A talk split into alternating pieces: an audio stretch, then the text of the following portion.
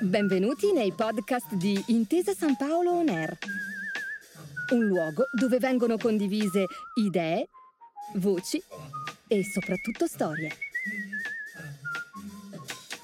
Buon ascolto. Negli ultimi anni il settore produttivo ha fatto un importante salto in avanti tecnologico. Oggi gli impianti produttivi sono dotati di macchinari all'avanguardia e che richiedono competenze sempre più specializzate e la collaborazione tra diverse figure professionali. Non dimentichiamo che l'Italia è la seconda manifattura in Europa e che questo è uno dei settori più dinamici della nostra economia, come testimoniato anche dal dato delle esportazioni che anche in un momento difficile come quello che stiamo vivendo rimangono comunque molto forti. Le aziende hanno quindi un importante fabbisogno di inserimento sia per far fronte al fenomeno del turnover, sia per la necessità di acquisire sul mercato le competenze necessarie al buon funzionamento di nuovi macchinari che progressivamente stanno andando a sostituire quelle che sono tecnologie ormai superate. Non è un caso che una ricerca condotta da Union Camera nel 2021 abbia evidenziato come per fronteggiare questo importante fabbisogno le aziende del settore abbiano cercato circa 182.000 meccanici specializzati per inserirli appunto nel settore manifatturiero. Di questi 104.000 però sono stati definiti dalle imprese come difficili da reperire. Benvenuti alla seconda stagione di Giovani e Lavoro It's a Match, il podcast di Intesa San Paolo Ner che ha l'obiettivo di aiutare chi si sta affacciando al mondo del lavoro. In questa e nelle prossime puntate, con l'aiuto di alcuni esperti di Generation Italy, approfondiremo le competenze più richieste in alcuni settori professionali e vedremo anche come il programma Giovani e Lavoro può essere l'alleato giusto per far incontrare domanda e offerta. Io sono Francesco Parrilla e oggi approfondiremo alcuni temi legati al settore manifatturiero e lo faremo con Giulia Roncalli, Program Manager di Generation Italy. Buongiorno e bentornata Giulia, terza puntata qui con noi. Buongiorno Francesco, piacere mio di ritrovarti. E Giulia, oggi inizierei chiedendoti, prima magari di andare un po' a commentare i dati che citavamo in premessa, se ci puoi proprio aiutare a perimetrare meglio proprio l'ambito all'interno del quale vanno a lavorare queste figure professionali, perché rispetto alle puntate precedenti, avevamo parlato di hospitality, di food and beverage, di retail, è proprio un settore, una professione forse meno conosciuta, di cui si parla di meno. Sì, Francesco, sicuramente la professione è meno conosciuta e però è una figura professionale che ha opportunità e sbocchi in diversi settori del campo manifatturiero. Gli operatori in macchina a controllo numerico lavorano sicuramente in campo metalmeccanico, ma possono lavorare alla lavorazione del legno, quindi produrre mobili così come produrre elementi eh, meccanici. Possono lavorare per l'automotive, possono lavorare per la produzione di componenti per l'industria aerospaziale. Mi è capitato anche un'azienda che usa il CNC per la produzione di scarpe, quindi in ambito moda. Davvero un settore che ha tantissimo da offrire.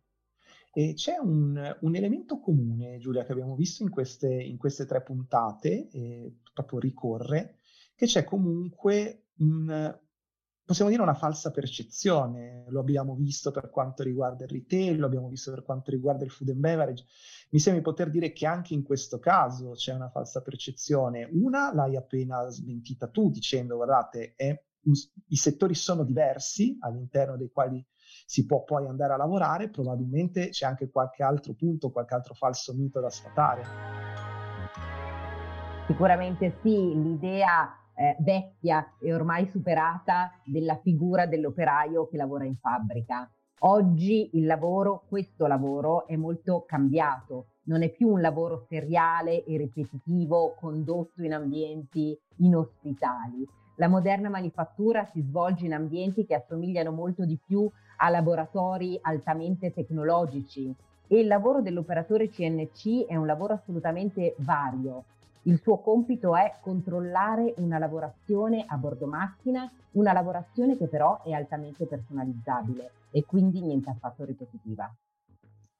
Entrando più nello specifico, quali sono i profili e quali caratteristiche devono avere per affrontare questo percorso e poi lavorare nei settori che citavamo? Questa è sicuramente una figura tecnica, ma questo non significa che siano necessari particolari requisiti in ingresso. Le aziende del settore cercano assolutamente, eh, prima di tutto, giovani motivati, appassionati di questo settore, disponibili a entrare in azienda, a imparare e a crescere in azienda. Queste sono aziende che più di tutte investono nella formazione dei loro lavoratori e soprattutto investono nella formazione dei giovani. Per eh, iniziare un percorso in questo settore e in particolare per accedere al corso di giovani e lavoro non è necessario avere un titolo universitario specifico. Quello che davvero serve, oltre alla motivazione, sono buone doti di logica e capacità di ragionamento. E a fronte di, di, di, questa premessa, di questi primi requisiti, qual è poi il contributo del programma Giovani e Lavoro? Qual è il supporto che andate poi voi a dare ai partecipanti? Il corso sviluppa le competenze tecniche di base per iniziare un percorso lavorativo come operatore macchina controllo numerico. Come dicevamo poco fa, è sicuramente un percorso tecnico, ma il nostro obiettivo è fornire ai partecipanti le competenze pratiche necessarie per entrare in azienda. Da un punto di vista dei contenuti, quello che i ragazzi studiano sono innanzitutto la programmazione CNC, il disegno tecnico meccanico che devono imparare a leggere e a interpretare con facilità e la tecnologia dei materiali anche per tutto quello che riguarda la calibrazione e l'utilizzo degli strumenti di misura. E per quanto riguarda le soft skills, Giulia, visto che è un tema che abbiamo sempre citato, anche in questo caso vengono allenate? Vengono allenate, vengono sviluppate, questo è un tratto distintivo di tutti i nostri corsi. Le soft skills lo, spieghi- lo spieghiamo sempre ai nostri studenti il primo giorno, sono importantissime. Quello che raccontiamo sempre è che a parità di competenze tecniche un'azienda sceglierà sempre il candidato con le migliori soft skills sapersi comportare sul luogo di lavoro, sapersi relazionare con un responsabile, saper lavorare in team, ma anche avere una mentalità di crescita, un giusto approccio all'attività lavorativa sono sicuramente elementi che fanno la differenza. Oltre a questo abbiamo anche un modulo importante di, chiamiamolo employability, nel quale i nostri studenti imparano a scrivere e a perfezionare il loro CV e si esercitano con una serie di simulazioni di colloquio in modo da arrivare il più preparati possibile all'incontro con le aziende. Grazie Giulia allora per questi preziosi spunti e io prima di salutarci concluderei con l'ormai consueta carta d'identità finale del corso. Certamente. Il programma Giovani e Lavoro si rivolge a giovani dai 18 ai 29 anni, offre loro un percorso formativo, in questo caso della durata di tre mesi, che si svolge in parte online e in parte attraverso laboratori in presenza, in modo che i ragazzi possano mettere da subito in pratica le competenze che acquisiscono a lezione. Durante questo lungo percorso sono seguiti da un team di docenti, formatori e mentor che li aiutano non solo nel loro percorso di formazione, ma poi anche in tutta la fase del placement e quindi nel colloquio, nell'incontro con le aziende che noi favoriamo attraverso una rete di imprese con cui collaboriamo in maniera stabile ormai da tempo. Dato finale sul placement, ad oggi l'86% dei nostri studenti ha trovato lavoro al termine del corso. Grazie allora Giulia per essere stata con noi anche in questa puntata.